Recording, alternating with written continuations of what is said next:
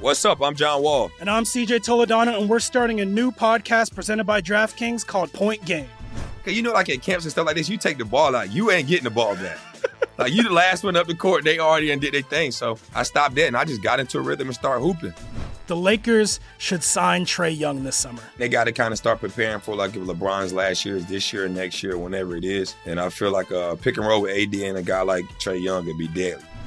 Check out Point Game with John Wall and CJ Toledano on the iHeartRadio app, DraftKings YouTube, or wherever you get your podcasts. Take your business further with the smart and flexible American Express Business Gold Card. You can earn four times points on your top two eligible spending categories every month, like transit, U.S. restaurants, and gas stations. That's the powerful backing of American Express. Four times points on up to $150,000 in purchases per year. Terms apply. Learn more at americanexpress.com slash business gold card. AT&T connects an ode to podcast. Connect the alarm, change the podcast you stream. Connect the snooze, 10 more minutes to dream. Connect the shower, lather up with the news, sports talk, comedians, or movie reviews. Connect with that three hour philosophy show. Change the drive into work and traffic so slow. Connect the dishes to voices that glow. Thank you to the geniuses of spoken audio. Connect the stories, change your perspective. Connecting changes everything. AT&T. Welcome to All the Smoke, a production of The Black Effect and iHeartRadio in partnership with Showtime. Welcome back, man. Season two of All the Smoke. We got a real special guest. What's up with your Brody with the virtual handshake? I'm gonna tell y'all something that I never told nobody. I want all the smoke. Welcome back to another edition of All the Smoke. Jack, what's going on, bro? My brother, what's going on? Just chilling. Uh, it's getting kind of cool out here in Atlanta, but I'm warming up. Yep, as you should. Uh, man, I'm chilling out here. We just had uh, the birthday with the baby a little while ago, so he's two Ash, now, even, man. e- e- even though he looks like he's fucking four. But uh, we had a good time with that. Hung with the family. But uh, man, we got a, a, a special one today, uh, a legend in the space. Hall of Fame edition. Yes, absolutely. Welcome, Jim Gray, to the show. Jim, how you doing? Great, Matt. Good to talk to you and Steven. Thanks for having me on. Yes. I mean, over 40 years in this business, uh, tremendous accolades, more memorable conversations. Before we get started, I, when I was doing research on you, uh, uh, Muhammad Ali had an amazing quote that kind of just like really kind of contextualized like what today was about to be about, and he saw it early. The first interview Jim ever did was with me. From then, the first to my last, and, and many years later, we have a very special relationship. I'm the greatest, he's the latest. Jim is the me of his profession. Just don't tell Howard Cosell. Like when Muhammad Ali says that about you, how does that make you feel? Well, it, it feels as good hearing you read it as he did when he said it, as I've read it a thousand, two thousand times. Uh, uh, he was a special man. He was uh, obviously very special in my life, the first interview that I ever did, guys, and uh, allowed me to be the last interview that he ever did on television. So uh, to have been able to travel with him, to learn all that wisdom, to hear all of his stories, to be in his company on so many, so many occasions, uh, to uh, have seen him fight, what he stood for outside of the ring, the principles that he had, the man that he was, the fun that he made it. He just made it so much fun. He loved people. He loved all people all the time, and he was great with kids. So uh, when I hear that, Matt, and, and when you say it, uh, I still I still literally do get chills because uh, coming from him, I mean, I, I just can't get higher praise or, or what could make you feel better than that. From a greater person, absolutely. Like it just kind of it, it kind of made me say like, oh wow, like that that was that was that was very special. How is current day treating you? How how how different has it been uh, during this pandemic um, from your normal day to day because you're so active across the board in several different sports? Well, just haven't traveled much. Uh, we stay to ourselves. Uh, you know, you miss the people tremendously. You miss the people that you work with, uh, your friends, your family. Uh, unfortunately, my mom has uh, got stomach cancer, so I want to be able to see her. So we've really isolated. Uh, I live in California. Uh, she lives in Colorado. Um, she's doing good after a number of chemo treatments. So it's just kind of altered everybody's life and and and changed so much for everybody across the planet and, and here in our country with the tremendous loss of life uh, those who are isolated, who can't see people, the unemployment situation and loss of jobs and the economics uh, fallout from it. So, you know, I, I, I, guess we've just been impacted like, like everybody else. You know, certain areas we're doing good uh, because we're home and, and we're safe. In certain areas, uh, you know, uh, we're, we're trying to help other folks who, who are struggling and just trying to get through it, knowing that, you know, it's no longer, it's no longer a 24 hour news uh, cycle, it's a 24 second shot clock, and you guys can understand that better than anybody. Mm. Wow. Wow. Well, we're sending love and strength and prayer to your mom. Um, Thank you. Yes, for hoping sure. she pulls through this. Thank you. She's 89 and she's Yeah. strong. She's tough. So uh, she, She's she- kicking. She's, There you she's go. doing she's doing the best she can with the hand she's dealt. She tells me all the time that coronavirus and the isolation is much more debilitating than the stomach cancer. So uh, I guess that's good Oh, news, wow. but it's also you know. Just, just want to make sure that we can get her through this period and, and be able to spend some more time with her after this vaccination hopefully gets rolled out and uh, people can can get back to whatever would be considered a semi-normal life. Absolutely. Uh, you just released a book uh, that I can't wait to read. Uh, this this past November, talking to goat, spotlighting conversations and time spent with some of the biggest athletes, from Kobe Bryant to Muhammad Ali, Tom Brady, LeBron James's decision, Mike Tyson, the Dream Team, Pete Rose, and the list goes on.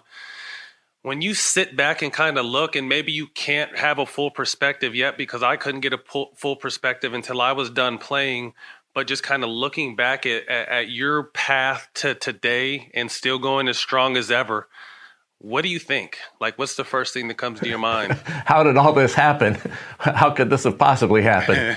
Uh, because you don't really reflect when you're doing it. I mean, you, you both played, what, Right. 14 seasons in the NBA and traveled to a number Mm-hmm. of teams. Well, I was there chronicling a lot of that and just going from city to city, doing inter- interview to interview. And then when you start to look back and reflect on this, and I had Greg Bishop from Sports Illustrated who did a great job organizing this and writing this book. He, he was terrific to work with, and he and he did. Uh, he's a great writer and, and, a, and a great friend.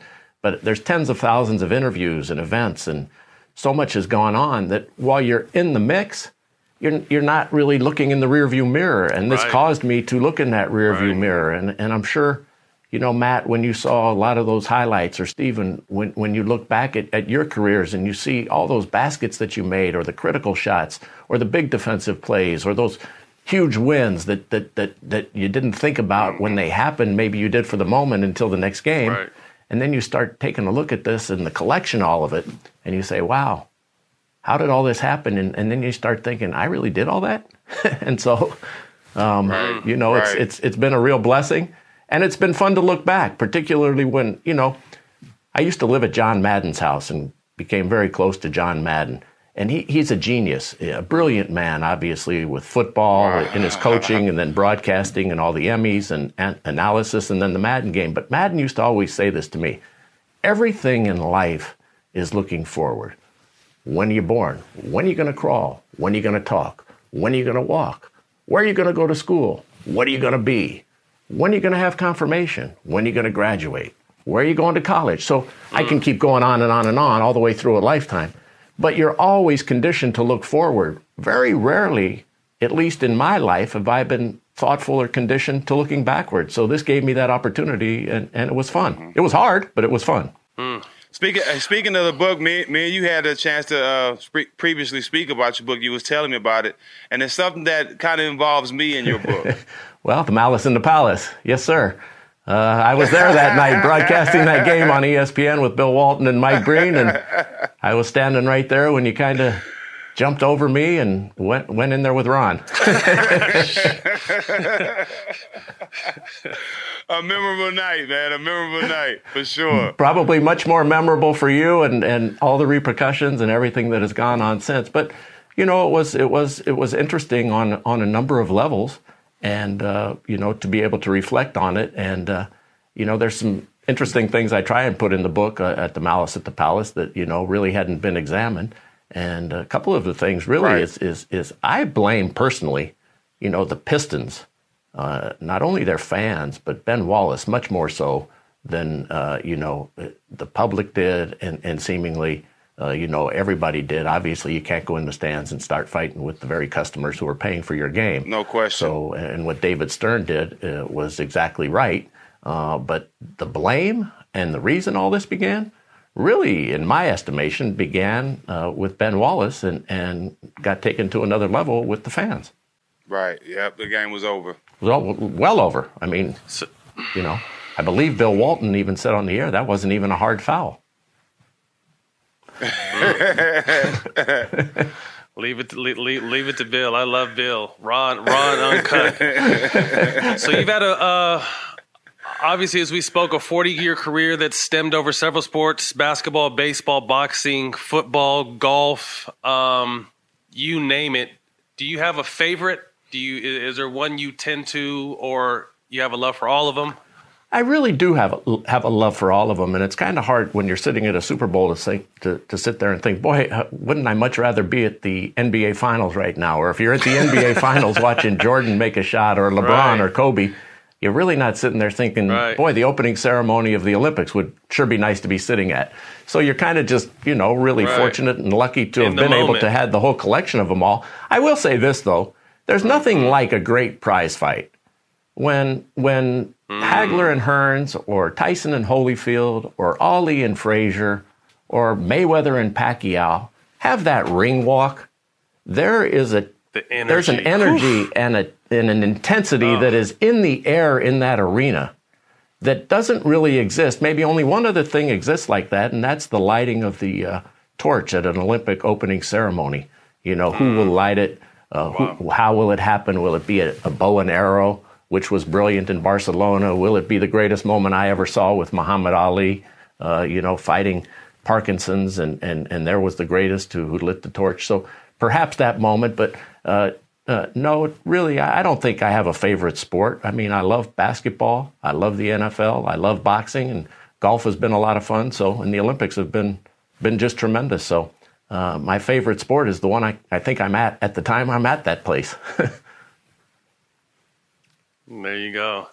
Like you said, yeah. lucky enough just to, you know just to be there. But then I think what is obviously allowed that you to have the success you have and and and the longevity is trust. And as players, it's hard to trust the media. It's very hard to trust the media because it's, it's normally angles. And I remember from the first time I met you, and then like I said, prepping on this in as a part of your book and what they said and a lot of the common theme was like they trust you you know you're a straight shooter uh, you're honest there's no motive even if you have to ask the tough question it's still you know there, there there's there's no unwrapping to do and that says a lot about you because like i said for athletes it's almost like a criminal talking to police. You know what I mean? Like it's just like it's it's hard sometimes because your words get twisted and it, it becomes different than what you intended it to be. So we really are almost really protective when it comes to actually talking about you. So for these guys to be as comfortable as they are to talk to you and let their guard down, it really says a lot about you as a person as well.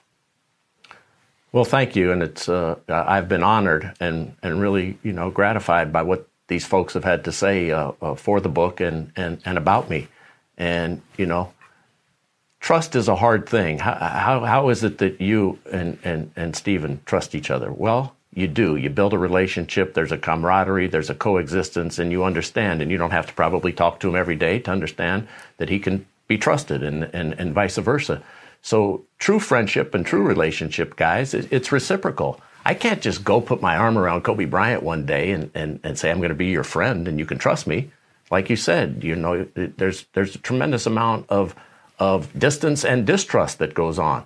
So it has to be reciprocal. So if somebody's always giving that doesn't work because then there becomes a, a, a, dependence, right? And if you're always giving to somebody, right, right. that dependence is going to become debilitating. So the giver is going to be resentful of always giving, and the taker is going to become a dependent. So that doesn't work. So it has to go back and forth. So I've been fortunate right. with a number of these guys, from Ali to Eric Dickerson to Tom Brady, uh, currently to Kobe Bryant. You know, I was I was really heartened. The first line in the book was from Kobe. And, you know, it just says exactly how it is I've tried to behave in my life. If I had one word to describe, he was talking about me, Jim Gray, it would be that he's honest. Well, my dad taught me that. He said, it doesn't cost you anything to tell the truth and to be honest. I've tried to live yeah. like that. And, and you know, fortunately, it's worked. I know, I know, we're we're virgins compared to your career uh, being in this space, but I know the, the conversations we've had in a year and a half you know, with just the guys that we play with and the people we look up to, it mean it means a lot to us. You know, you talk about the Kobe, uh, the Kobe conversation, you talk about the D Wade conversation. A lot of conversations we have with guys, they mean a lot to us. So I could just, I'm just sitting here thinking about the the people you had conversations with, the meaningful conversations, and the names you've named. I mean, I I I, I know that that that has to hold a, a big part uh, of your life when you're sitting at home just watching TV or, or, having breakfast, just thinking about those conversations because you talk to some of the best in the game, the best to ever come around.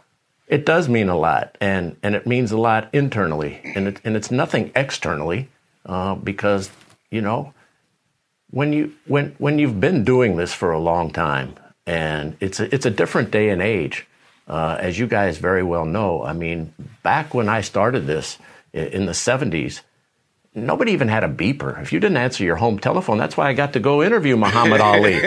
I was the only one in the station. I was an 18 year old videotape editor, a sports intern. Okay? Well, nobody answered their home telephone. There was no beeper. There was no cell phone. We were all walking around with computers in our hand and, and documenting every moment. So that led to that. But it also led to really being able to have a relationship, being able to prove to somebody that you were trustworthy. You were able to connect with people because for example, you know, the players who are great today, they walk in and they're sitting at a podium and they come in from behind a curtain and then they exit from behind a curtain. Well, that doesn't that doesn't allow for there to be a transactional type of circumstance where you're actually in front of somebody where you can laugh, you can smile, they see you're human, they understand that you might have children, they understand that your car broke down, or you might have a different right. empathy toward them, toward missing a basket or throwing an interception because you can see it and feel it in their being, in their presence, in their eye, as opposed to now, you know, it's at a distance and everything's at a distance, or somebody can just text it out or tweet it out or, or put it on Facebook. So uh, that distance grows. So when you have a relationship truly with somebody, I mean, you guys have been in locker rooms your whole life. So you know what's public and you know what's private. Well, that used to be right. how we covered teams. We covered teams with what was germane to what happened on the field of play. So if you did something on the field of play, that was fair game because everybody saw it and everybody knew it. Then if you did something off the field, which spilled onto the field, if you did something that became into the public's eye, that affected your play, that was fair game. But all of the rest of this wasn't being documented by the microsecond under a microscope. So, you know, it didn't it didn't come into the purview of what some guy was doing at night, what some guy was doing with his free time, where he was eating, what car he purchased, how he might have treated somebody in a bad moment of his life, not his best moment, but a bad moment, but had nothing to do with the game. Now everything is just fair game because everything's out there. So it, it, I, I was very fortunate and feel really, really good about the time that I was able to come up in this because it allowed for all of this to occur. I don't know that it could now. Mm-hmm.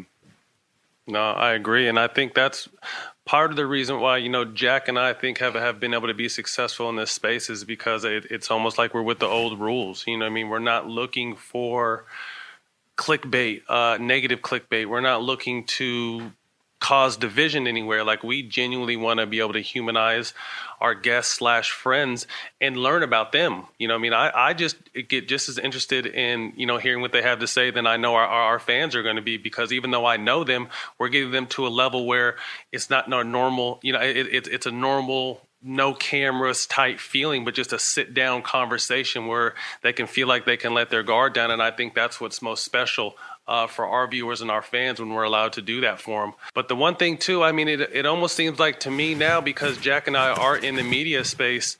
Um, you know, I don't blanket everyone, but to me, it seems like it's about being first now and not necessarily right. You right. know what I mean? And and when, and when you're wrong, when you when they're when when the media is blasting you for something, um, that is sometimes false it's headlines. But then when when we find out that okay, well, you know, they will someone reported that wrong, it's just a tiny blip at the bottom of the newspaper or just on the bottom line. What do you say to people who kind of see it like that and, and people who are involved that feel like that? You know, you're exactly right, Matt. And uh, I do a chapter on that in Talking to Goats. It's called uh, "Upon Further Re- Upon Further Review," uh, which is a famous statement because everybody hears that all weekend long when they watch the NFL games. You know, when they go up to the instant replay. Mm-hmm. Well, unfortunately, now in reporting, instant replay gets further and further and further away, and the rush to be number one seems to be, you know, the omnipresent, be pervasive, and seems to be so important. And, and I tackle a few of the things in the book, uh, which were my personal experience and and the pressures that occur. And, and one of them was was Richard Jewell in the Olympic bombing, uh, and I was on NBC all night with that uh, for the Atlanta Olympics. And here was a man whose life basically got destroyed. It became a, a movie last year uh, by uh, uh, Clint Eastwood, uh, directed a film about Richard Jewell, and he had passed away. But you know, the rush to judgment that he was the Olympic bomber just permeated and took over. He ended up winning lawsuits against several news organizations, uh, but his life was destroyed because of that, because he wasn't the bomber. Right. It was uh, Eric uh, Right. Rudolph uh, who, who had done that. Uh, but that destroyed his life. Then we had the rush to judgment uh, with Deflategate and ESPN uh, coming out with information that was all wrong, that set the tone, which led to a 25 to 40 million dollar investigation by Ted Wells about literally uh, the amount of a fart being let out of a football somehow uh, changing the outcome of a game that was you know, they could have played with pillows. The score was like 45 to whatever it was, 10. I mean, it wasn't, it, it was ridiculous, the score. So, and, and they spent all this time and energy because they had the wrong numbers that was given out. Uh, and, and, and then that took on a life of its own. And we learned more. What did, what did Bill Belichick say? He's learned more about PSI than any human being should possibly know. And it led to, you know, everybody knowing about, you know, uh, gas laws. I mean, nobody even thought about this stuff. It's a football game for crying out loud. It had nothing to do with the outcome, but that rush to judgment, Right. you know, really Right. negatively affected, you know, Tom Brady and his mother. Uh, unfortunately, Galynn got cancer. And is it related? I don't know, but stress causes all of this stuff. And just to be put through that, and then people think you're a cheater for life, okay? And you know so so those were two instances but but exactly what you're saying and i think matt people come on your show and i watch your show and you guys you guys are terrific at this but you know why? It's because of your ears. Your ears will never hurt you. You guys are willing to listen and you're willing to let your guests have their say and talk about their stories and it's always about the other people's stories. It's about the people who are being interviewed. It's their stories. It's not the other way around. And you know, unfortunately, there is a rush to judgment. We see it just across the landscape, and, and things have changed. And so now nobody knows exactly where to get their news from or, or what source is correct. So it's it's it's it's problematic. Mm-hmm. So, what was it like covering the NBA in the 1990s? It was a great time. I mean, we had a lot of a lot of great people who were playing the game then. I mean, the '80s were a tremendous amount of fun too. I mean, I I learned so much uh, uh, uh, on the coattails of uh, Dr. J. Julius Erving, and he opened up so many doors. And prior to him, it was Marvin Webster and Paul Silas, uh, and and and them opening those doors. And so the the the '90s gave way to that era of Michael Jordan uh, and and those uh, six championships that he was able to win, and, and the Pistons and the Bad Boys, and uh, Chuck Daly was my best friend. He introduced me to my wife. He was my partner when I uh, first Wow. started broadcasting uh, back in Philadelphia on a, a regional station called Prism, and Chuck had been fired by the uh, Cavaliers. He was uh, uh, fired by Ted Stepien, who was the owner, uh, and uh, came back and did the uh, Sixers broadcast, the pregames and half times with me. So uh, I was able to uh, uh, have a tremendous uh, uh, insight because of uh, Chuck, and so uh, that was just an uh, it was a fascinating time, and, and obviously the '90s also uh, gave way toward the end toward the rise of of the San Antonio Spurs and and Tim Duncan uh, and David Robinson, and uh, you know uh, the end of that era, uh, and Magic and Bird uh, had bowed out. Uh, the Dream Team was part of that, which uh, uh, caused this tremendous explosion for uh, global uh, basketball for America, uh, exporting this game. Uh, and and now all of the countries that participate and all of the players who come from these countries, uh, all because of Jordan and, and the Dream Team, and and there was nobody more fun uh, to cover and to be around than Charles Barkley during all of those years. He made everybody laugh. He kept it fun. He was obviously a tremendous player, um, but it was just a great era. To answer your question, uh, Stephen, it was, uh, you know, every time you turned around, there was a good game, and it was a fun game. And Karl Malone and John Stockton, and who could ever forget Jerry Sloan and Rudy Tomjanovich, Rudy Tomjanovich and the Houston Rockets. Rudy Tomjanovich treated so so many of us so well for so long. Uh, I'm so happy that he's going into the Basketball Hall of Fame, the Naismith Hall of Fame, and uh, uh, he was he was just I mean he was just wonderful. You could listen to his huddles, you could come into his locker room, he would answer any question. He trusted everybody. And I say this about Tom Brady, Yeah. and this applies to Rudy Tomjanovich.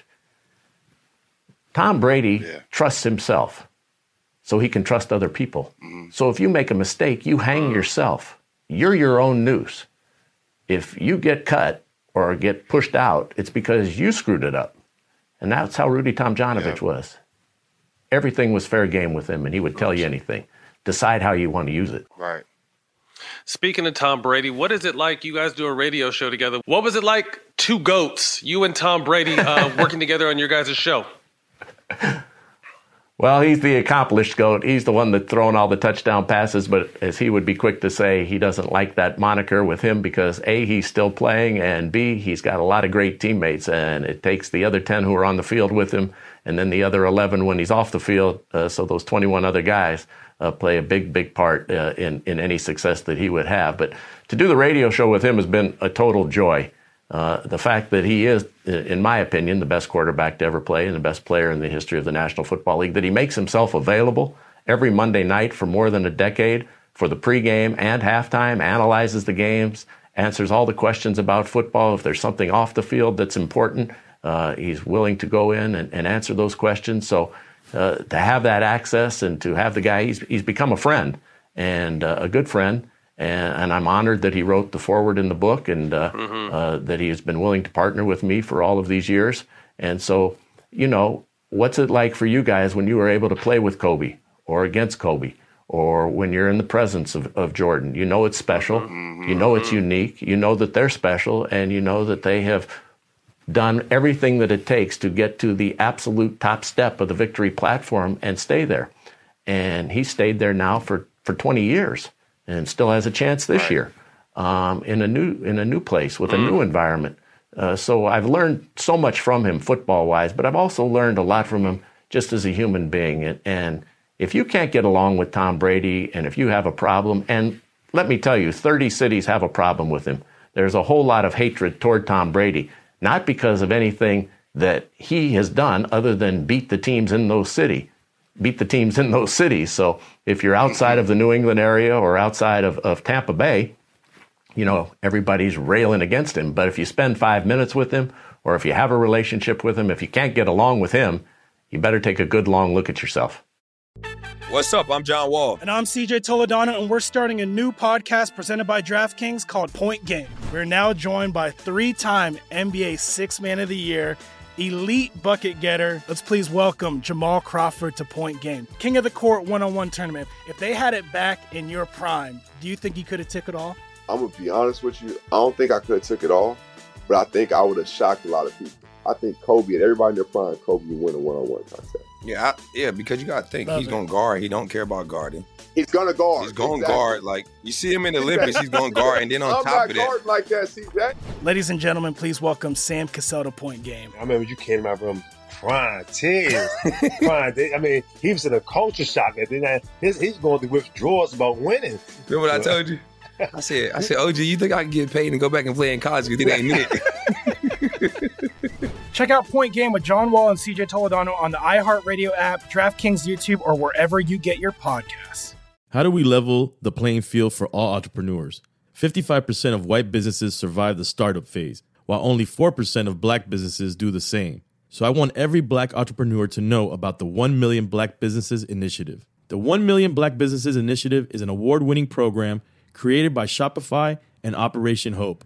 They're on a mission to start, grow, and scale 1 million black businesses by 2030, driving wealth creation for the black community. Out of 6 million employer owned businesses in the U.S., only 2.3% have black ownership. This program gives black entrepreneurs tools and resources to level the playing field, from free business coaching to tailored training and extended free Shopify trial. Shopify's made a 10 year, multi million dollar commitment to the program, and it's working. The initiative already started, supported, and engaged with over 334,000 black businesses, helping them operate businesses that sell anything from skateboards to coffee beans to apparel. Business owners love this program. Simone Harvin, founder of SC Creative Group, says the 1 million black businesses experience for me was unlike any other program I've been a part of, primarily because it was for us and it was by us. Here at Drink Champs, we are always interacting with our listeners, many being black entrepreneurs. Shopify is one of those platforms that empowers and emboldens entrepreneurship. So chart your own path for business success with the 1 Million Black Businesses Initiative and Shopify. Bring your business to Shopify with an exclusive offer at shopify.com slash B-E-N, all lowercase. Go to shopify.com slash B-E-N. Take your business further with the smart and flexible American Express Business Gold Card. It's packed with benefits to help unlock more value from your business purchases. That's the powerful backing of American Express. Learn more at americanexpress.com slash business gold card. Um, what, what you come from an era, obviously, starting when you started your career, where great players, you know, stayed with one franchise. What was your thought when Tom Brady left New England for Tampa Bay? Well, you know, Tom's father, uh, Tom Sr., he calls himself the original Tom Brady. Uh, he said this about four or five years ago. He said, It won't end well here. It never does. And he, he, he was able to look into the future, having known what happened to Montana in San Francisco, where, where, where they live. Uh, he knew what had happened, you know, with Joe Namath uh, going, obviously, uh, leaving and, and coming to the Rams from the Jets. He had seen it with Wayne Gretzky and how he went from Edmonton, where he was a legend, to Los Angeles and then on to New York. And so, you know, the landscape is littered. Michael Jordan ending up in a Washington Wizards uniform. Um, so you just see what happens, and, and, it's so rare when it's the Kobe Bryant uh, circumstance. And so sports rarely ends right. well. And, you know, so I was saddened um, because you know, everybody wants a storybook ending and you want your friends to be happy. And I, I wanted Tom to be happy. And then I figured out uh, the more that I talked to him and the more that he let me inside, happiness was being able to leave at this time. Not with any bitterness, not with any rancor, not with anything but gratitude. I mean, so much is made out of this. I mean, he came there as nobody and he left revered, mm. the most revered football player right. in the National Football League. All time. So he's not mm-hmm. angry with those folks. Might it have been better from moment right. to moment? Of course. Nobody spends any time with anybody, let alone 20 right. years, and has it perfect all the time. There's always bumps in the road. But uh, he's grateful, right. uh, he's respectful, and he's happy with that time that he spent there, but he had to go. Just like it seems like the organization figured that they had to let him go or move on. And so mm-hmm. he went to Tampa. That's where he mm-hmm. picked. Uh, his family's happy there. Uh, they have a chance to win football games. It's not like playing in New England where he threw the ball to the same people with the same patterns and the same, not the same people, but the same system for 20 years and, mm-hmm. and whatever that is. How many baskets did you guys shoot? Maybe a million? So he's thrown a half a 1000000 mm-hmm. passes to these guys. And now he's going to a new place with a new coach and a new organization. And you can't expect uh, after, you know, 12 weeks, 14 weeks, 16 weeks, whatever it is, to right. have the same connection and chemistry as he had uh, at the place where the other uh, stuff had gone on in six championships. But as a human being, he's very, very happy and he still wants to compete and he still has all that left in him. So uh, I, I, think it was with a lot of mixed emotions. In the book, uh, in the Talking to Goats book, uh, uh, he called me before he made his announcement and we were on FaceTime and he had written two beautiful letters one to the organization and his teammates, and one to the fans. And when he read the one to me, to his teammates, uh, and to uh, to the organization, uh, he started to cry, and it was just such a beautiful moment because you could see just how much it had meant to him, how difficult it was, but how how relieved also after the tears had flown, he was that that this was the right time and the and, and the right thing for him to do. I mean, they raised him. I mean, similar to Kobe, you know, going there at well, what early 20s or 20 years old. They saw, you know, obviously his, his progression as a man, not only as a player but as a man too. So I, I can only imagine all the emotion attached to leaving. But like you said, it's and just think- it's well documented that it, it rarely. I hate to interrupt you, but just think how close he was No, to pulling the plug and asking Dr. Buss, get me out of here because Phil Jackson wasn't treating him right and he couldn't get along with with the circumstance that was going on in the organization. So it was just this close. And, and Dr. Buss, who was a brilliant guy, you know, urged patience and you know he was a great poker player and he was a great basketball owner and a brilliant guy a genius of a guy uh, he just said hold on here a second and it, and it all worked out and it ended up working out great for kobe uh, and the lakers absolutely. Pivoting, uh, you mentioned earlier there's nothing like the energy of, of a prize fight. Uh, what got you into boxing? Muhammad Ali. Uh, I was an 18 year old in my edit booth. They were converting from film to videotape. So all the film guys uh, were in the union and they took the buyout. They didn't want to learn a new craft. So I was 18 years old, the University of Colorado, and they hired me to be a videotape editor. Hired a bunch of young men and women. And so I was in my edit booth editing the Broncos with Red Miller show. Uh, they were getting ready for the draft, and I was there at about seven o'clock in the morning. And in came the assignment editor running in, and she said, "You know something about sports? You were the sports intern, and you edit all the sports videotape." And I said, "Yeah, what's going on?" She said, "Muhammad Ali's two and a half hours early at the airport. Go interview him." I'd never done an interview before. It was the first interview I was ever being asked to do. Wow. So I didn't have any any clothes. I went into the weatherman's office, tried to fit on his stuff, but it was too small. He was a little, little itty bitty guy named Stormy, and so I just ended up getting in my car and running out there. But you got to understand, they couldn't find the news anchors, they couldn't find the sports anchors, they couldn't find reporters because nobody picked up their home phone at that hour. They were either asleep or they were at breakfast or out for a jog or in the shower, whatever they were doing. So I went out there and I saw Ali, and we went into this uh, little room at Stapleton International Airport, and I asked the first question. And he said, "You're doing this interview?" And everybody in the entourage started to laugh. Well, that laughter made me laugh because it was funny, and I wasn't ready for this interview, and it relaxed me hmm. instead of seeming like he was making fun of me. It was funny what he said. By about the third or fourth question, he said, "You sound like the local Howard Cosell." And let me tell you guys, that was Wow. the best. Matt and Jackson, Wow. Stephen, that was the best compliment I'd ever had in my life. Okay, and that just propelled me with confidence. So I came back to the to the station. He gave me 45 minutes, and I was going to edit my. A whole nother man, though, I'm sure. Not to interview you, but you came back a whole nother man. Like I was just I was just on You what I cloud mean? Nine. This was the a- most famous guy in the world, a sporting icon. I had watched all of his interviews my whole Right. life with my dad, with Muhammad Ali it. and Howard Cosell. it. So I went to edit myself out because they were going to put me on the air. I wasn't an on the air personality. I was an 18 year old editor uh, in college. So as I was editing myself out uh, for the evening news, the head of the bureau walked in, the news director, a man named Roger Ogden, and he watched this tape with me for an hour and a half. He watched the 45 minute interview twice. At the end of it, he looked up at me and he said, I'm putting you and this video on the air. It's barely adequate.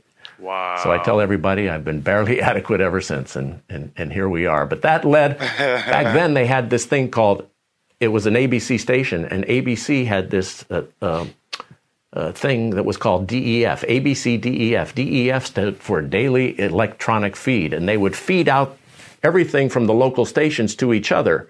So all of the ABC affiliates would get this. So they uploaded mine uh, on the daily electronic feed to all the other ABC stations. Well, almost all the stations took it down and put it on their news because here was a young kid interviewing Ali. Well, that got back to Ali that it was a big success, the interview, and how he had treated me. And, and so he started letting me come to all of his fights from then on and interview him before the fight and after the fight. so and so Holy ABC shit. took notice of that, and my boss took notice of that.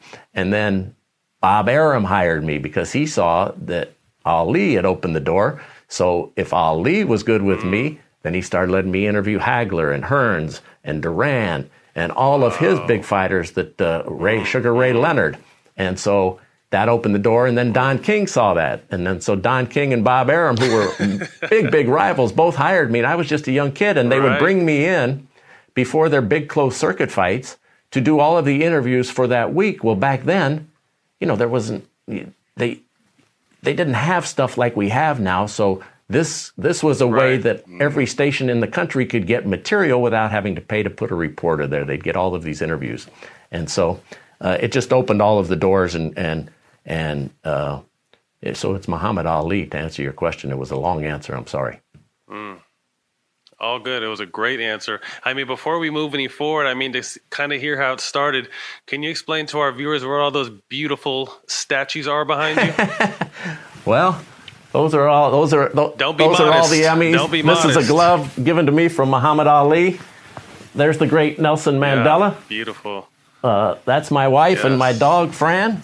My my dog name is Rave. Yes. My wife is Fran. There's Muhammad Ali and Frazier, and there's my big hero. There's my big hero right there, my dad, and he passed away. And there's my mom. Nice. She's in Denver. So that's everything that you know. Nice. And there's the Colonel. There's two pictures of the Colonel. I call him the Colonel, Jack Nicholson. Uh, Colonel Nathan Jack Jessup. Nicholson. There I you go. it. Hey, he's got a he's got a nickname for you too, doesn't he? Scratchy. Doesn't Jack Nicholson have a nickname? Scratchy. Scratchy. Uh, getting back to, to where we were at, um, And there's Ali and Ali, Frazier. Ali and Tyson. Frazier. There you go. yeah, I saw the Ali in the corner. Yeah, I can see that. What uh? How different were Muhammad Ali and Mike Tyson first as fighters, but then as people as well? Totally different on all ends. Um, uh, totally different in almost everything that they've done in their lives and the way that they've approached it. Um, both great, great fighters.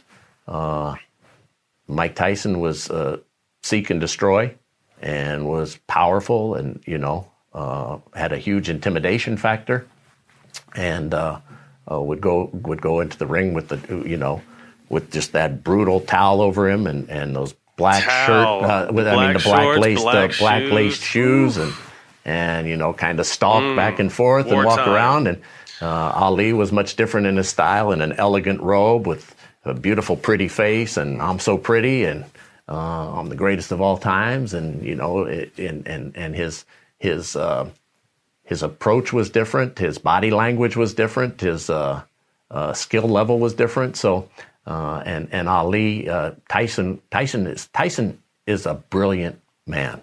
Okay Mike Tyson is is really really intelligent. I mean, he has Arthur Ashe on this shoulder in Days of Grace, and Chairman Mao uh, on this shoulder, and he can recite the tenets of the of the Red Book, and he can uh, tell you about history and Napoleon and Shakespeare, and he can go up and down uh, all the lineage of boxing.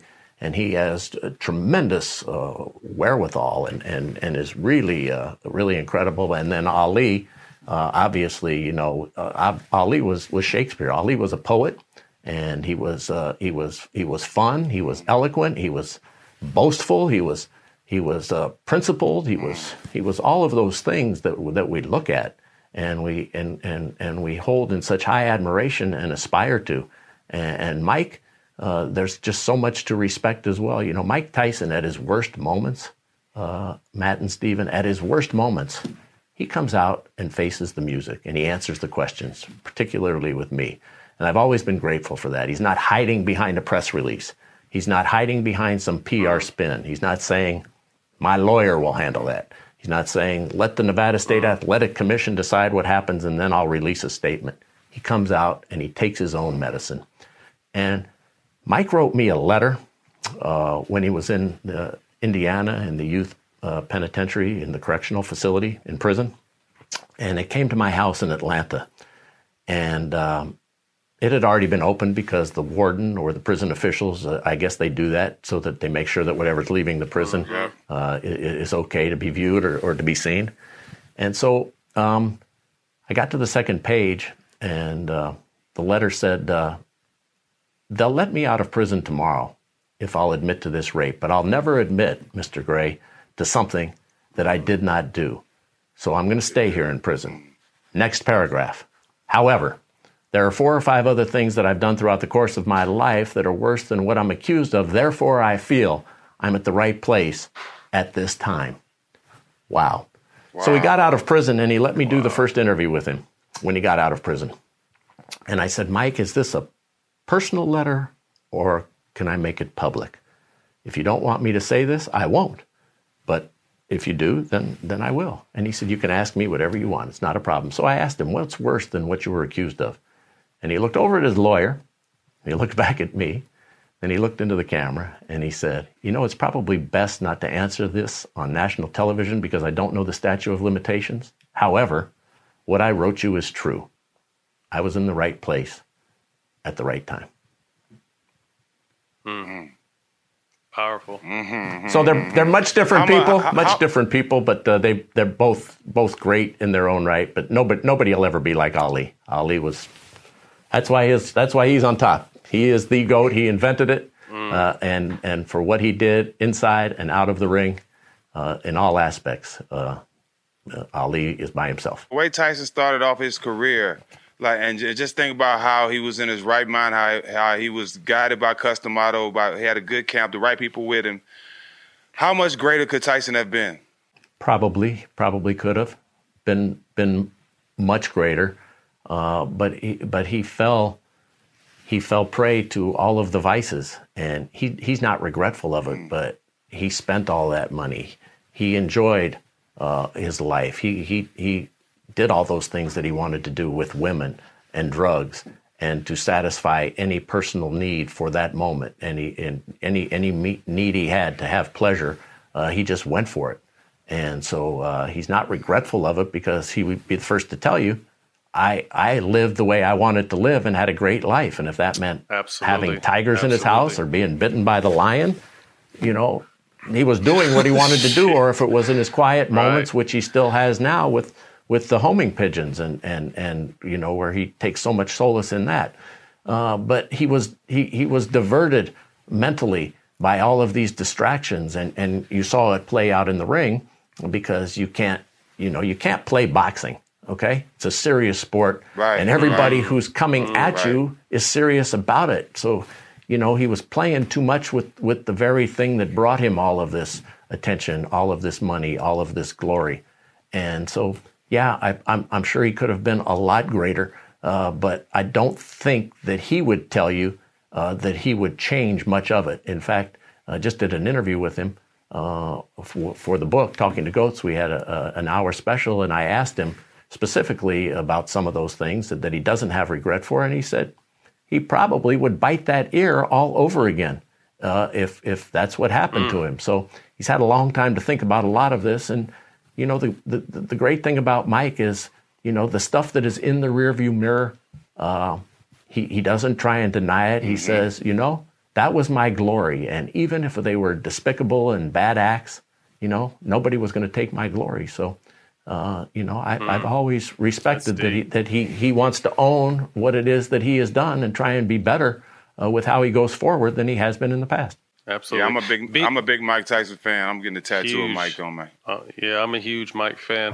Uh, being someone who had the opportunity to really get to know him outside of just these interviews, was it something that from from a distance you saw coming when you kind of felt like he fell from graces? Was it the Buster Douglas fight, or was it before? Like it was a, it was a culmination of things adding up. Did you see anything as first of all a friend, but second of all as okay a- a- as your, as your job in this space? Like, uh oh. Matt, you could see this coming from a million miles, and you didn't have to be Nost- Nostradamus. You know, you didn't even have to have a crystal ball. You could, you, you knew that this was going to happen. You just, you just knew that the way he lived his, his, his life with the wave of emotions and the roller coaster that he lived on, and you know that juiced him up too. That that used to make him great. And and I've often thought with a lot of these great athletes who perform these incredible skills, if you start altering uh, that very being that they are, and you try toning him down in this area or making him more polite in this area, or if you just alter whatever it is of those guys, if you didn't tell Michael the Phelps, if you didn't tell Michael Phelps, hey, you know what? You've been staring at a black line almost your entire adult life to figure out how you could get an eyelash or a fingernail to that end board first. If you started telling him to do something other than staring at that black line for the countless hours, days, months, and years that he did, well, he wouldn't be the most decorated gold medalist in the history of the Olympics because you would have altered that. Right, So if you start altering Mike what he was, he might have not had that ferocious uh, uh, response that he had that made him great, that made him all have the entire world want to watch him. So you could see it coming and you knew that it was going to crash, but that was all part of the beauty of it. You know, nobody nobody's attracted to calm. Right. Everybody's attracted to the hurricane. We all tune in to see the damage that the hurricane does. Nobody really looks outside when it's sunny, sunny and 78. hmm You had an opportunity to obviously get to know Mike and Muhammad Ali um, in their primes, and I hate to put you on the spot because obviously this is all speculation. Who do you feel like would have won a fight when they're both in their prime? Ali, I think he proved that against Foreman. So I would I would say Ali. And the good news is is uh, Mike. He says it right here on the back cover, so he won't be mad. He said I'm his most trusted friend, so he would understand that, and I think he believes that too. so don't come calling and screaming at me, Mike. He wouldn't do that. But no, I, I believe Ali. Um, to see Mike back in the day. What the do you ring guys think? Let me ask you that ex- question. I'm gonna. I know it's your. I know Ah, it's your me, show. You're I- asking I the got- questions, but what do you guys think? I think I think I think Ali got a little bit too much for him. I think the same kind of problems Lennox gave Mike, I think Ali would have gave him times ten. Matt, what do you think? I agree. I agree. I agree. I mean, my only thing is if, if Mike could have got obviously inside, which w- w- was tough to do, but got him on the ropes inside and hit him with an uppercut, that's going to put anybody to sleep. So that would be my only, you know, thinking. But uh, you know, as far as just straight boxing, to me, I've never seen. Obviously, I wasn't around in Ali's prime, so everything I had to w- go back and watch. But from what I saw, I don't. I don't think anyone when Ali was on his game game, I mean, he showed that no one could beat him. What are you, Matt? Like 42, 43? Uh, I just turned 40, in March. Okay. Oh, those UCLA days went quick. Yeah. Man, didn't they? Yeah, I just I'm I'm 20 years. You know, it's it's it goes by fast. I just just say that it goes by fast. I had my 20 year high 20 20 year high school reunion, and I'm coming up, man. In in in, in two years, I'll be my 20 year college. Uh, I just like holy, holy, holy, holy. It's going by too So, fast. Stephen, how long are you removed from there? Forty. I'm 42, 42, years old. Wow. Good. 42 years old. Yeah, yeah. I've been I've been out the league. What going on five years now? I'm three removed. Yeah, it goes by fast. by fast, It goes yeah. by fast. Longevity is key. um, thoughts on Mike? One last thing on Mike. Thoughts on Mike getting back in the ring? We just saw an exhibition against Roy Jones. I think Mike held back a little bit on some shots. He probably could have really hurt Roy. But to see after everything he's been through, uh, good, bad, and in between, uh, to see Mike back out there because it looked like leading up he was really enjoying himself training and, and, and just kind of getting because you, you heard him talk before that he, he missed that. So to see him back out there, what did that mean to you? I thought it was a terrific night. It was fun. He, he'd lost 100 pounds. He had rededicated himself. He hadn't found that in him since, you know, he had quit uh, on Showtime. Uh, we did that fight against uh, McBride uh, where he just said, I can't be this person anymore. I don't have it in me. And then to be able to see what he did a couple of weeks ago against uh, Roy Jones Jr., and, and he didn't try to hurt him. He understood that it was an exhibition. And, you know, as Snoop so eloquently said on the air that night, uh, put some sauce on those ribs, please. Uh, you know, he hit him pretty good to the midsection on several occasions, but he didn't. He didn't want to hit him in, in, in the face. And Roy did very well. I mean, Roy's 51 years old, and he stood in there, and you could tell he was exhausted, but he made it through, and he acquitted himself well. So, you know, I was happy for Mike. You know, that at least he came out there and was able to accomplish. Uh, what he set out to do, and he, and he gave the fans, and he gave a whole a whole new generation at least the ability to see him in good shape and to uh, go into the ring. And I'm sure it'll set up for him to be able to do this again. Uh, who that will be, I'm not sure. Where that will be, or or how that will go. Uh, but it was a tremendous financial success. It was a tremendous physical success, and uh, they pulled it off in these COVID times. And uh, uh, everybody who tuned in seemed to uh, seem to be happy. There don't seem to be a whole lot of complaints, and we get a lot of complaints in boxing. We get a lot of people who don't like what they see, and, and I haven't I, haven't heard that, and and as well they shouldn't. It was it was I thought it was a an excellent exhibition, and that uh, uh, Mike looked terrific. And and you know they're going to score this thing a draw before they start because the athletic commission in California doesn't allow you to score an exhibition. So the three celebrity judges who they had uh, are doing it off of television, and I'm sure it was all you know set insofar as uh, they weren't going to announce a winner, but anybody who watched the fight uh, could clearly tell that Mike dominated. seeing that exhibition, um, just hearing that Floyd announced that he's going to be fighting, um, I think Logan Paul. What, as someone who's been in the game from Ali to Tyson to, to seeing Floyd's greatness throughout his career, how do you feel when you see arguably one of the greatest fighters of all time fighting a YouTube uh, star? I'm never one that says somebody shouldn't do what they want to do because only they know how they feel. So only Floyd knows how he feels, and this is what he wants to do, and he feels good about it. So whether or not the public will buy into this or want to see it, that's a whole different equation. But I think that you know we live in we live in a place where you are free to go about and do what you want to do. So this is what he is determined he wants right. to do. He feels that he'll make money doing this. I guess he feels that he'll have some fun. Uh, Mr. Paul is one of these guys who obviously has a tremendous following on social media. Uh, his brother Jake just knocked out Nate Robinson the other night, uh, and he is committed himself. I don't know uh, what Logan is in terms of boxing, but uh, younger brother or, or, brother Jake has decided that that's the profession that he wants to pursue. So, look, Floyd's 45 years old. Um, he hasn't really fought. You know, the Conor McGregor was uh, uh, uh, an exhibition really as well. It was it was a huge payday, and it was a fight that goes on his record. And then he ended up with Berto uh, after that. But I guess you know Floyd wants to stay active in a minimal way and and do this and who am I to sit here in judgment and say, no, don't do that. This isn't good. It's not good for you. It's not good for them. No, I don't believe that. I believe it's fine if this is what he wants to do. Let the public decide. Let the public decide if they want to see this. Let boxing fans decide if they want to see it. And sure, go ahead. And what I, do you guys think? I, I think it's great. It. I think it's great. I mean, I, I, like it. Like you said, you can say what you want, but at the end of the day, people are going to tune in, and that's why I think overall stuff like this happens because people do want to see this, and I think too often uh, media or people with the platform uh, will critique situations. Like Dana White came out and, and kind of took a stab at what the, the, the, the, state of boxing is with this. But I kind of feel like if everyone just listened to what you said and thought how you thought, the whole world would be different first and foremost. But, you know, stuff around sports would be different. Like you, to be an athlete, we have – you know a small window to be as great as we can, accumulate as much money as we can, and when it's over, it's over. You know what I mean? So for Floyd to be as great as he was, no blemishes on his record, like you said, 45. It's still going to be a cool little payday, and like you said, minimal work because we all know what's going to happen.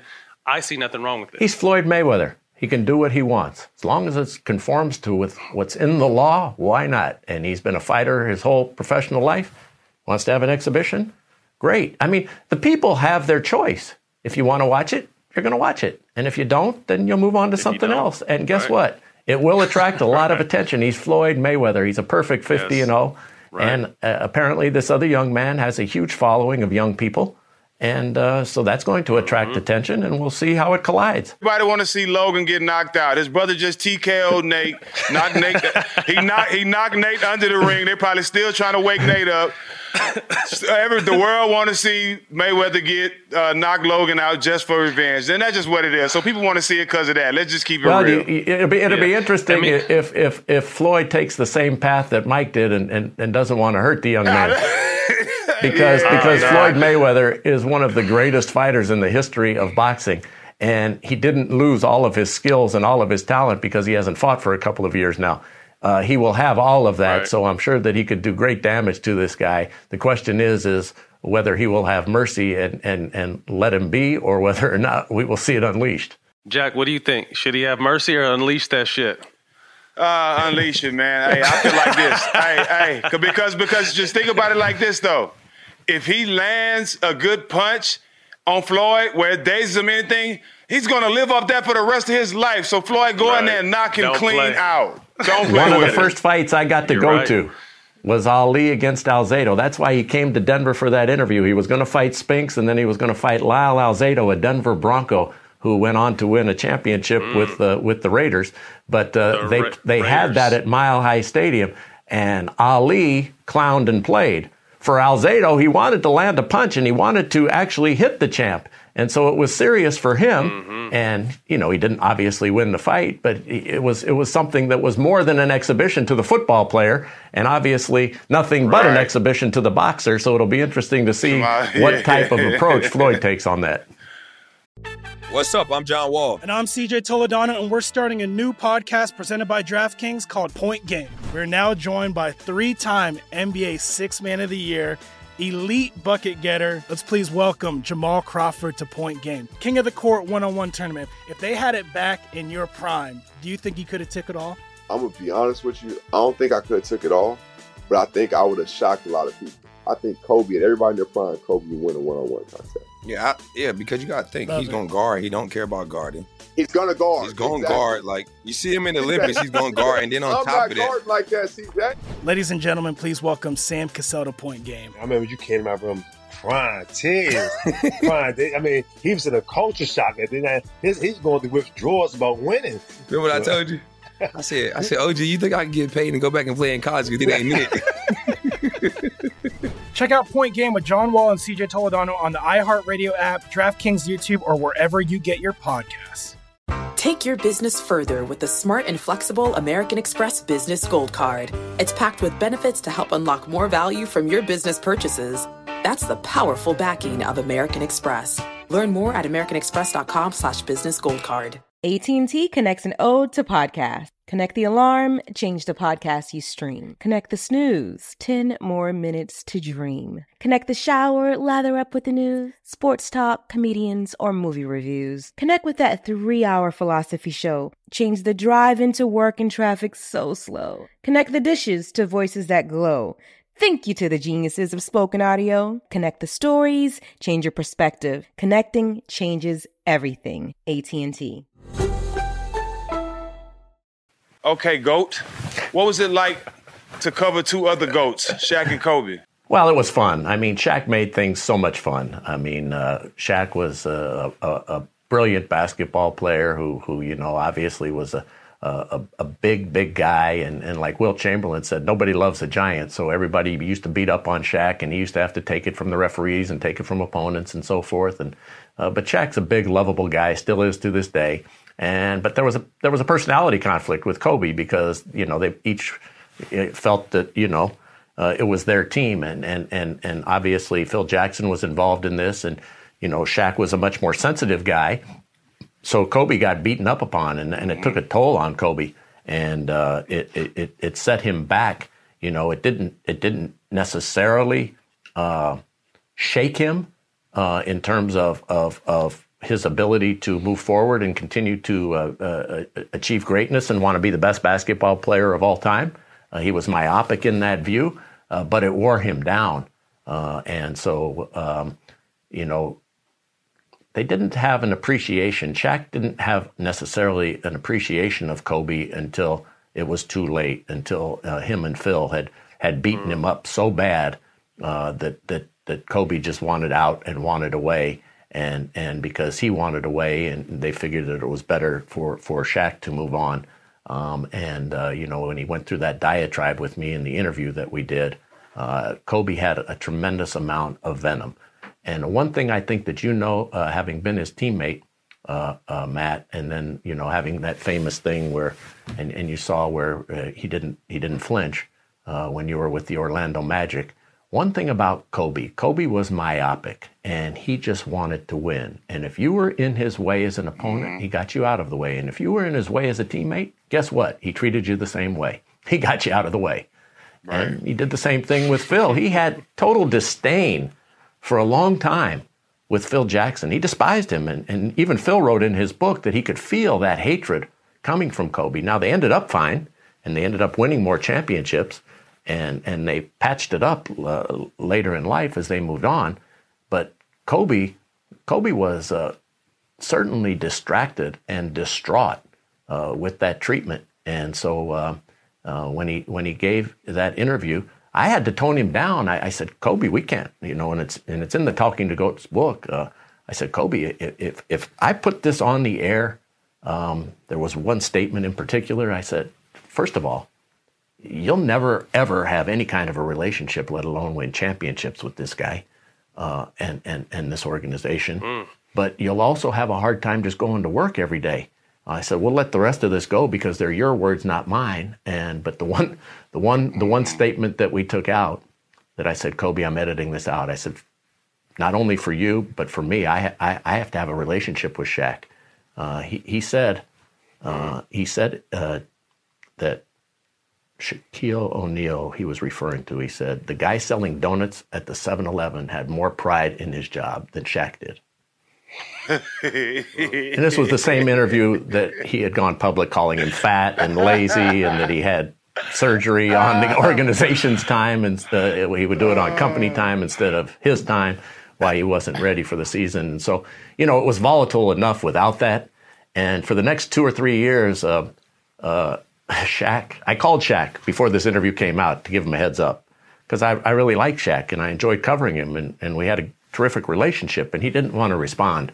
And then it came out and he threatened to kill Kobe the next day. In fact, they put in a metal detector over there and Kobe jumped up and said, let's fight. Okay, and all of this has been confirmed by Shaq as recently as the All Star game uh, this February in Chicago and by John Black, the PR director of the Lakers, former PR director. But anyway, I called him to let him know this interview was coming out, guys, and he didn't want to respond. But for the next two or three years, he called me Trader Gray. Here comes Trader Gray, and he wouldn't talk to me. Trader Gray, Trader Gray. So we have a great relationship now, and, and I, I love I love Shaq. But when you ask about what it was like to cover them, yeah. uh, they had obviously tremendous highs with those uh, uh, three-peat championships, and uh, uh, to see that excellence of one of the greatest tandems in the history of of, of basketball. Uh, but they also had some some really, really, really low lows, and uh, so it, it, was always unique and interesting. And I loved Kobe. I, I, knew Kobe from the time that he was an infant in in his mother Pam's arms.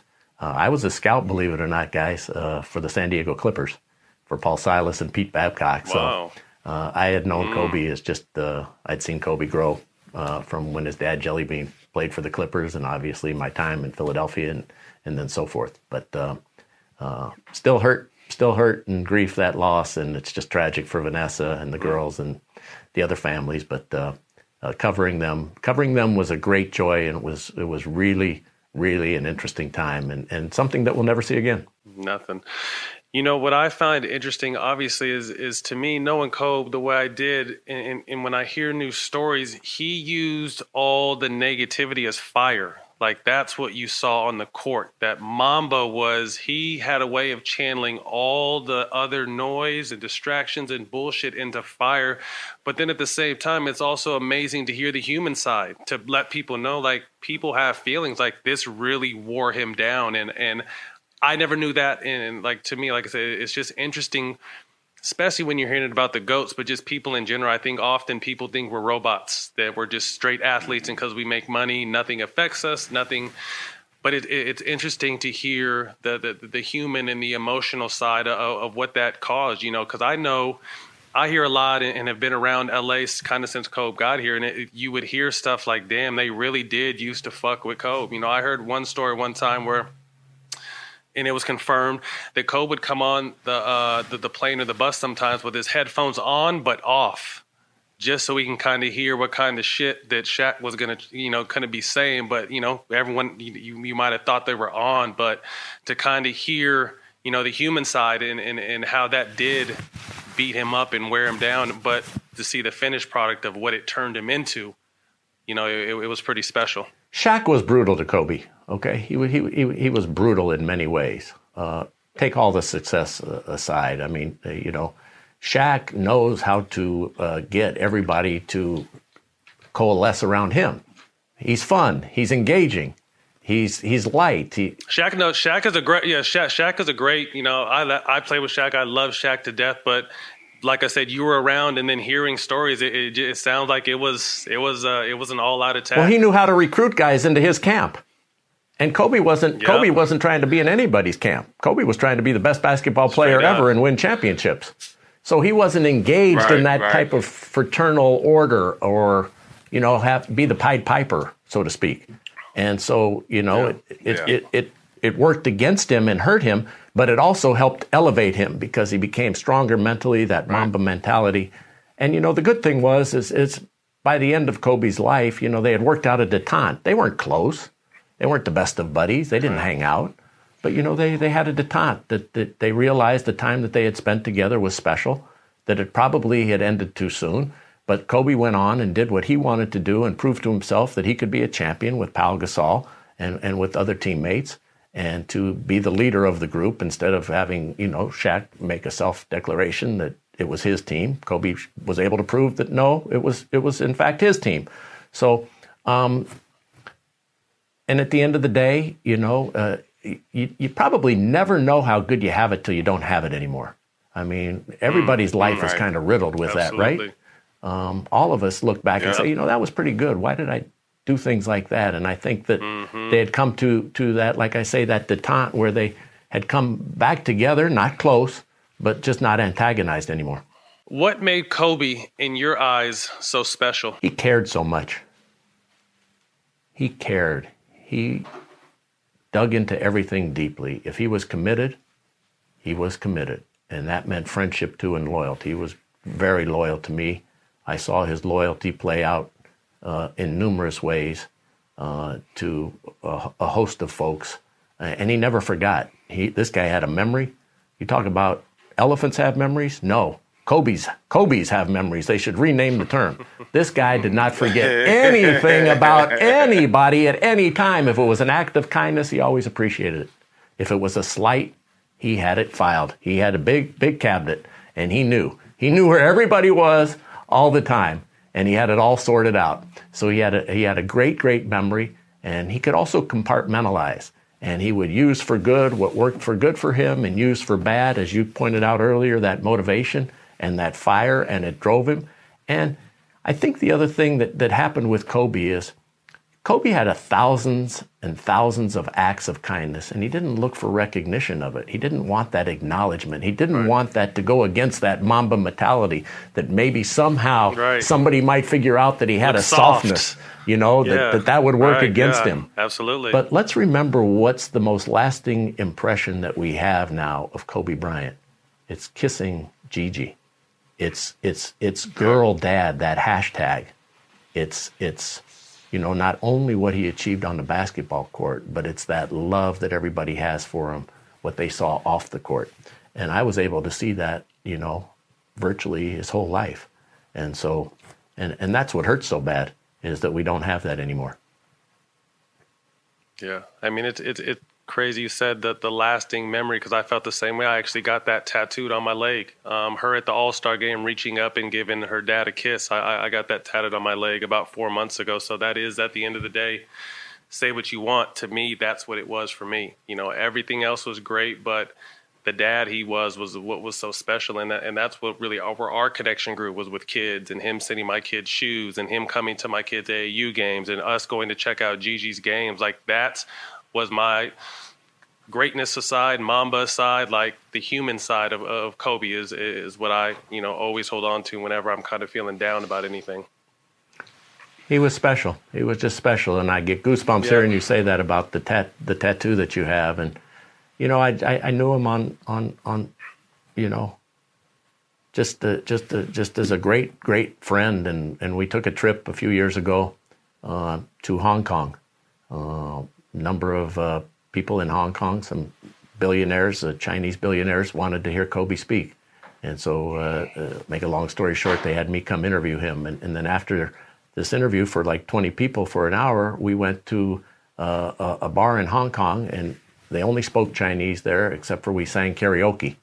And uh, I just never forget that night of, of Kobe uh, singing uh, uh, uh, the Jay Z song of, of New York with Alicia Keys, and uh, my wife uh, singing a, an Elvis song.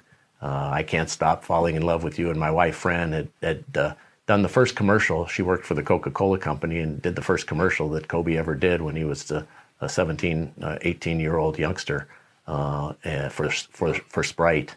Uh, Sprite. And, um, Yeah, and she she did that commercial, so they had been very close for a long time as well. And uh, and then I sang a John Denver song, believe it or not, "Country Roads Take Me Home," and we were singing in this Chinese uh, Chinese bar in Take Hong me Kong. home. Country roads. Anyway, so uh, at West Virginia, so it made me even think of Jerry West when I was doing it, and, and Kobe, and I just kind of, and, and, and we were there, and there were, there were maybe 25 or 30 people there, and his guard was totally down, and uh, and that's the Kobe that, that I remember. That's the Kobe that that, that I you know uh, I was exposed to, and uh, it's it's the one that, that, that we miss, and it's uh, uh, the great the great thing about Kobe. Uh, as tragic as this death is, he's left an imprint, an indelible impression in our minds, and the outpouring Mm-hmm. um, of of love and respect uh, that was shown to him uh, and displayed um, is is is you know really in, in, in a category and almost unsurpassed in Los Angeles that, that I can remember, um, and across Absolutely. across the country and uh, uh, uh, across the globe. And perhaps it's because of the way that he was lost with the others and, and his beautiful girl Gigi. And, and perhaps it's because that's how they felt all this time and never were able to show him while he was alive. Right. Mm. That's why You didn't Jack know I knew that big song I'm at. No, I, that surprised me. No, but I mean that's why you know you're an advocate of giving people flowers while they're here, and it's a it's an interesting point you touched on, Jim. I think more than anything, they knew it. They just never, you know, all the back talking and bullshit. They figured at one point, hey, I'll be able to pay my respects, but it just goes to show you never know. You know, they they, they had these amazing feelings about him, but they disguised them with hate and bullshit instead of just saying, hey, like we got a lot of love for you. But uh, anyway, man, rest in peace to our brother Kobe and Gigi, Yes, and uh, obviously everyone else left lost on that flight. 2010. Tell me what what what it, what it was like sitting across from LeBron James during the decision, from your point of view. it was the most unique moment I've had probably in, in my career. Here was the star of the NBA announcing to the league and the world uh, his intentions, and I didn't know the answer to the question. I didn't want to know the answer to the question, and he was doing this. Uh, you know, it was like uh, uh, having a press conference with only one person being able to ask the questions, and that was me uh, for this a show to give uh, millions upon millions of dollars to the Boys and Girls Clubs that would help change and affect the lives for the better of thousands of kids, and uh, be able to find out where uh, where exactly LeBron was going to uh, be playing, whether he would be staying or, or going elsewhere. So it was it was really unique. Um, nothing like that had ever occurred before, uh, and might I say, nothing like that probably will ever occur again. No, absolutely. He took a lot of heat, I guess, for the way it was done, kind of an all eyes on me situation. And, and whether you like the way he made it happen or not, what I took away from it was player empowerment. You know, mm-hmm. he showed people for like su- superstars in particular for the first time, like, this is your career.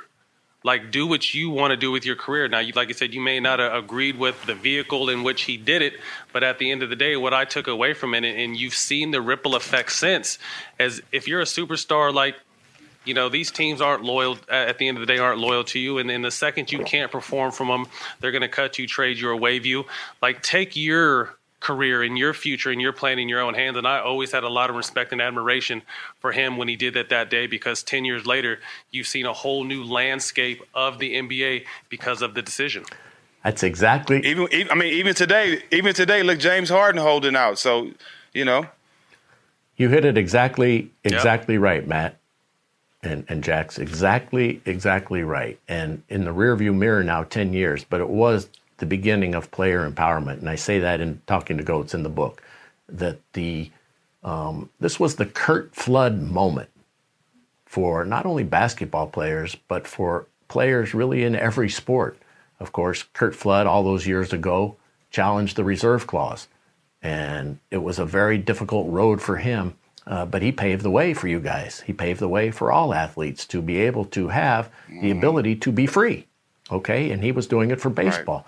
Well, what LeBron James did here uh, was not only the beginning of player empowerment and the and and the ability to bring super teams together. We had had super teams before, but it was the organizations who had put them together. It was the organizations who had manipulated it. It was not. It was not because uh, a certain player decided he wanted to go play with Dwyane Wade and Chris Bosh together that he did on his own volition. It was because the organizations were able to uh, manipulate the system and bring folks together. Or the draft worked out that David Robinson was hurt uh, very badly one year, and they were able to get the draft pick, which turned into Tim Duncan. Well, that was more, you know, uh, a quirk of fate than it was any planning. There was no planning in that. It happened. It happened because one guy who was the best player, or one of the best players, David Robinson, got hurt. And I understand that we have Kevin Garnett and what happened in Boston. I get all that. But what LeBron James did, it not only was player empowerment of deciding where you were going to go, how you were going to go, and when you were going to go, it also was really the advent and the birth of this social media uh, uh, blossoming and boom. Okay, now everybody it, it, that night when he took that hour from ESPN and gave the money to charity is how athletes then decided they were going to communicate without the vehicle of the PR department or mm. without David Stern and the mm-hmm. NBA having the ability to have the approval. They did it. He did it on his own, and he took all of the risk, and he ultimately now got all of that reward. But he took. They made him into a villain, and the guy's never been a villain. What can you villainize about a guy who's won four championships? What can you villainize about a guy who's been to what ten NBA finals? What can you villainize about a guy who's built a school, who stands up for social justice, who gets people to go out and vote, who basically, uh, basically has done everything right, everything right in public. Okay, so now all of a sudden he had a television show to announce that he decided he wanted to go play basketball someplace else, and everybody. And I understand we could have been better. We could have done better. We could have been more sensitive to the fans in Cleveland who were deeply hurt by the best player in the league and a hometown hero from just outside in Akron uh, leaving their team. So we could have we could have handled that a little bit more sensitively, uh, all of us. Um, and and you know there there are certain aspects of the show obviously that had quirks and flaws. But look at social media now, and look at not only that, but the Players Tribune and every and how and how you guys in all of sports now communicate with the public. You guys are now media media guys. You're moguls. You have your own platforms. Okay. Well, that really, really started. That was the commencement of it. Okay. And I think that all athletes owe a tremendous debt of gratitude uh, to LeBron for what he had to go through to give them a better place. We now spend, we now spend the majority of the year talking more about where is Kevin Garnett going to play before he even wins a championship next year. Where will Kawhi Leonard end up before he's even completed the task where he is? Where is he going next year? And some of this, not all of it's for the good, but I would say a high percentile is very much for the good. Mm-hmm. And they owe all of that to mm-hmm. LeBron. I agree, and I wish you know, as as a former player, and then moving into the media and, and, and media base too, but fans as well. Just had an appreciation and an understanding for the moment uh, of greatness, of not only LeBron's greatness, but uh, of Kobe's greatness before he passed, of Steph's greatness, of Giannis's greatness, and I think too too too often, it's it's cooler to hate or say something negative instead of showing appreciation, which is crazy to me. Because at the end of the day, and you touched on it with Kobe, a lot of people had admiration, but instead of showing admiration, they showed hate or despise or you know sneak shit.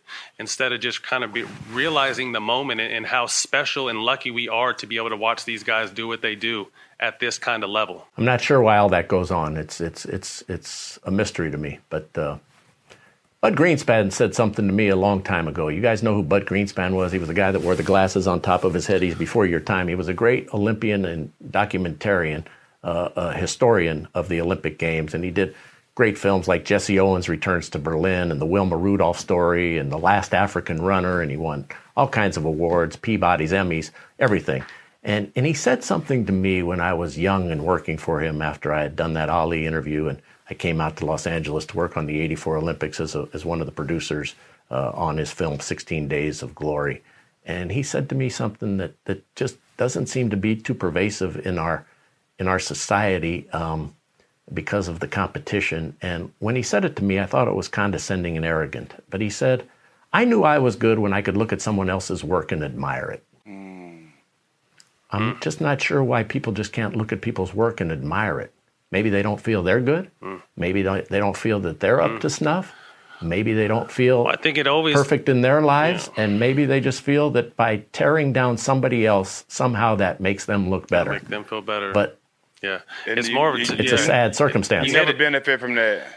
it's more of a reflection on on the person who's doing it. You know what I mean? And I think that's obviously the era we live in now with social media, which is unfortunate. And that's why I try to shield my kids because they're coming into the spotlight. Uh, you know, we just launched their podcast and we have a behind the scenes show, their AAU team. And it's weird that I have to have a conversation of what's coming for them. Like people are going to hate you for, and they're not even great. They're just, they're kids. But at the same time, knowing where they're going, people are going to hate you because you have something going for you. And you have to kind of understand that and not let that play with your mind. Because as a child, you know, we were fortunate enough to not really start listening to all the the buzz until social media came around, but to be to grow up in it and to hear and constantly compared and, and, and trash talk and, and, disrespect and hurtful things being said to a child, I think that's something you need to brace them for because that's not something we grew up with. We didn't grow up with constant negativity at the palm of our hand. I would agree with that. I mean, you know, it's it's it's a whole different paradigm. I mean, we used to have letters to the editor, and one letter used to represent how a thousand people right. would feel, but that letter didn't always get printed, right. even if even if they had a negative feeling. Or they would call into the station, and they would inundate the switchboard. You know, that happened to me with the Pete Rose interview. You know, all of the negative hate mail and and all of the taunts and threats that came uh, into the voicemails, and and what they did to the switchboards across the country. But the negativity of today, and and uh, with young kids and the bullying that goes on and, and, and, and, and the seemingly okayness, if that's a word, uh, of, of this being directed at people. Um, I think it was Mike Tyson who, who brilliantly said not too long ago, um, and and I have it on my telephone because I love the quote. So, I posted I, it. I have it. I, I love the I quote you, so much. I know much. what you're going to say. I posted okay, it. Okay, well, go ahead and tell it. I, I, think people get too comfortable with disrespecting. It was something along those lines, right? People have Say gotten it. way I too posted, comfortable I, with being able to say negative stuff about it without facing the consequence of being punched in the mouth. Straight up, straight up. One thing, one thing I was taught, I was taught as a young, and this is some free game for all the youngsters out there, and it's something that I always live by. Never demean somebody for your personal gain. It's gonna always backfire on you. I agree with that. Mm-hmm. I agree with that. It. Absolutely. 2020 Basketball Hall of Fame class, Kobe, KG, Duncan.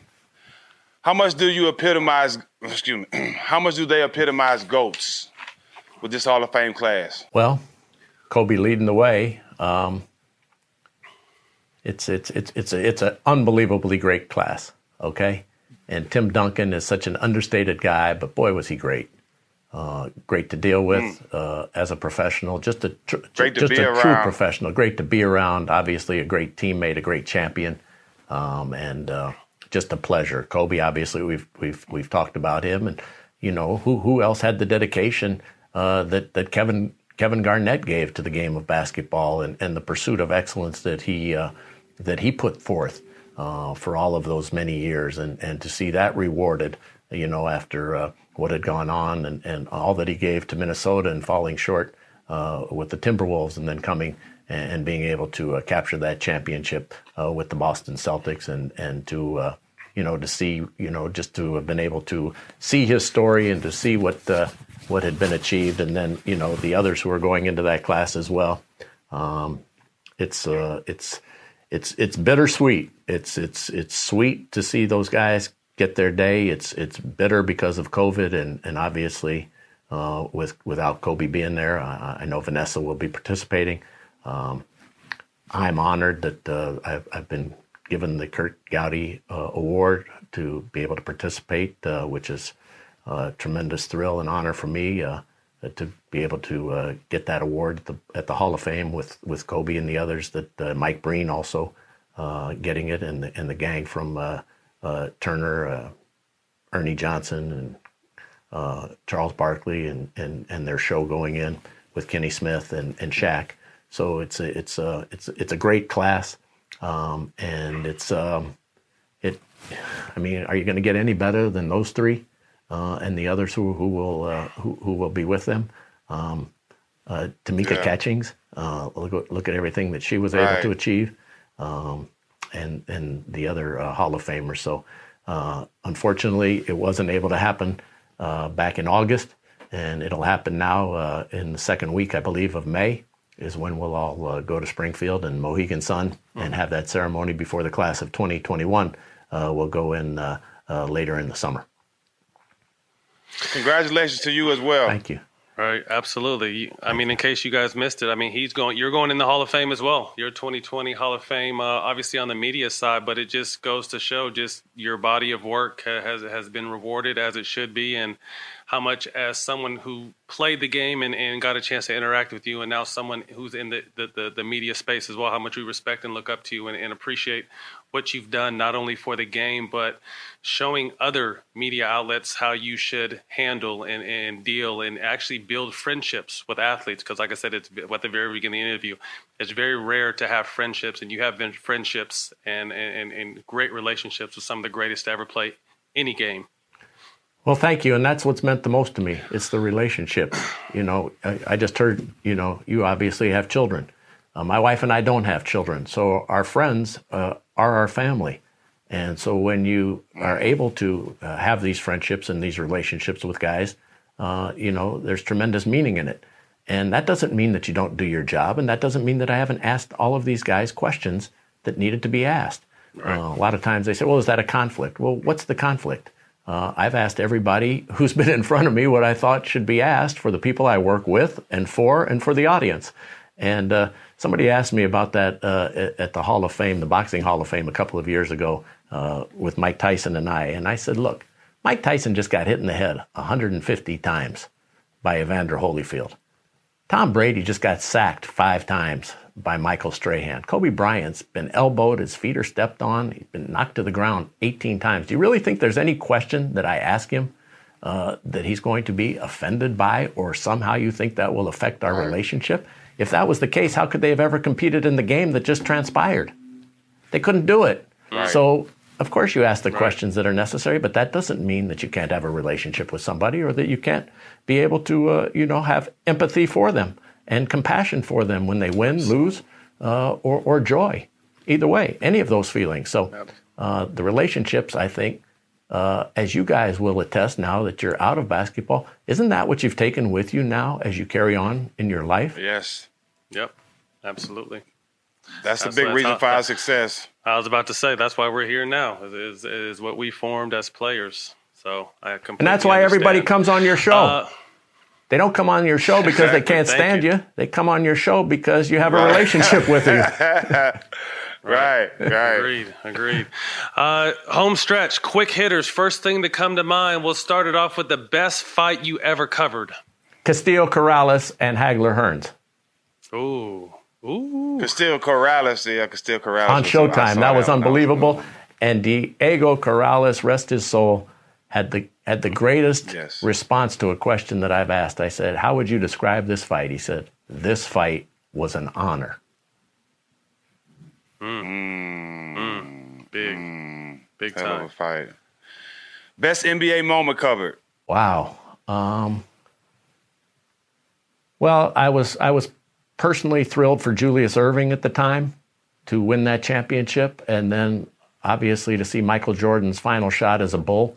Uh, that was great, and then to have been uh, at that Dream Team practice uh, in Monte Carlo to see oh. the best game that nobody unfortunately ever got to see uh, so I would say that wow. even though that wasn't an NBA moment, uh, those three, uh, and and to have Chuck Daly win a championship uh, as my best friend, and um, as I stated earlier, introduced me to my wife, and and just uh, was was such a dear dear close pal.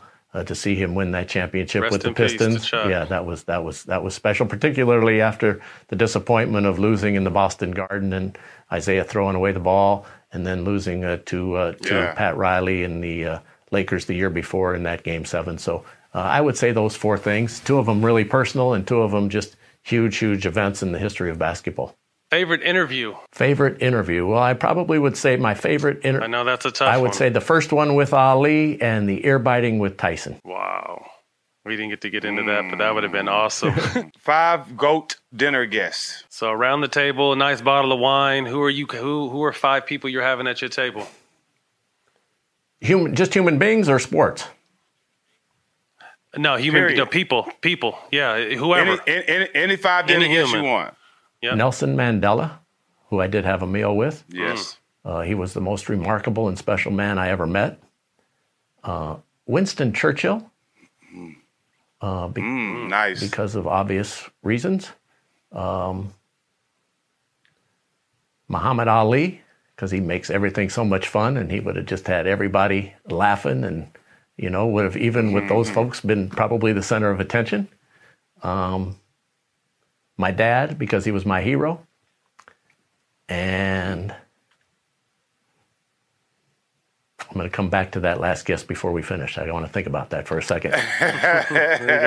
maybe, maybe, maybe Dr. King, because he was so prevalent. Maybe President Kennedy, uh, because that was that was so traumatic in my childhood to see both of them uh, assassinated. Uh, would have been kind of cool, I think, to be able to have a conversation with them and understand uh, more about them uh, and and learn from them. Uh, I, obviously, uh, you know, you could get into list. religious figures. Uh, you know, uh, would be interesting to have them as well. So, um, I, I Great know, I know I'd have those four, and I'll come back to the fifth. All right. Who would you like to see on our show? And if you know them personally, we would love your help uh, getting them. I'd like to see uh, Barack Obama on your show. Whoa, whoa, good. Hey, you- hey, I- you you a go for a reason, man. You a go for a reason because he loves man. basketball, and I think he would enjoy Right. what you guys have to ask him.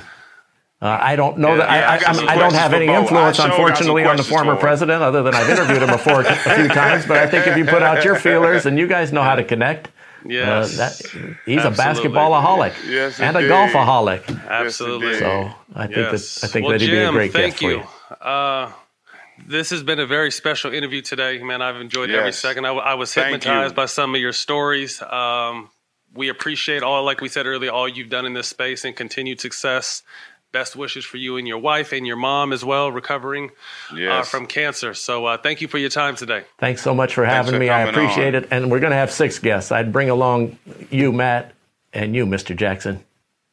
That would be the Oh, rest man, of the dinner. nice. Let's do it. man. Hell of dinner. That's an honor, man. It's an honor. Yes. All right. Hey, well, that's a wrap. Uh, that's another edition of All the Smoke. Thank you to our guest, the legendary Jim Gray, going into the Hall of Yes, Fame indeed. in the 2020.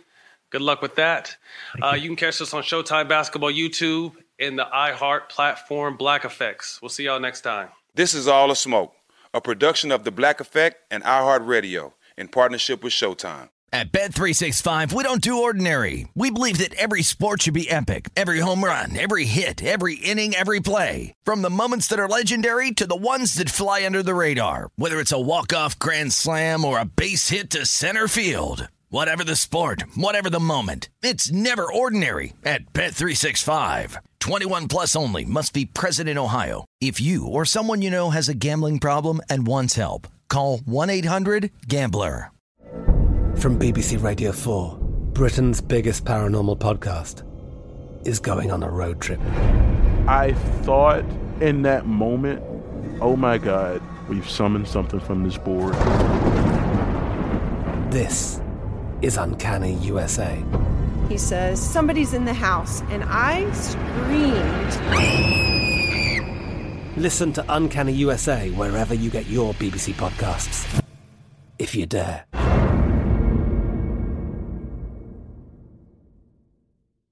A rested child is a happy child. Sleep Tight Stories is a weekly podcast that brings comfort and joy to families worldwide with calming bedtime stories. The stories are relevant to children and spark wonder without overstimulation, so they can fall asleep and stay asleep. Listen to Sleep Tight Stories on the iHeartRadio app, Apple Podcasts, or wherever you get your podcasts. For a bedtime routine you'll miss when they're grown, Sleep Tight Stories.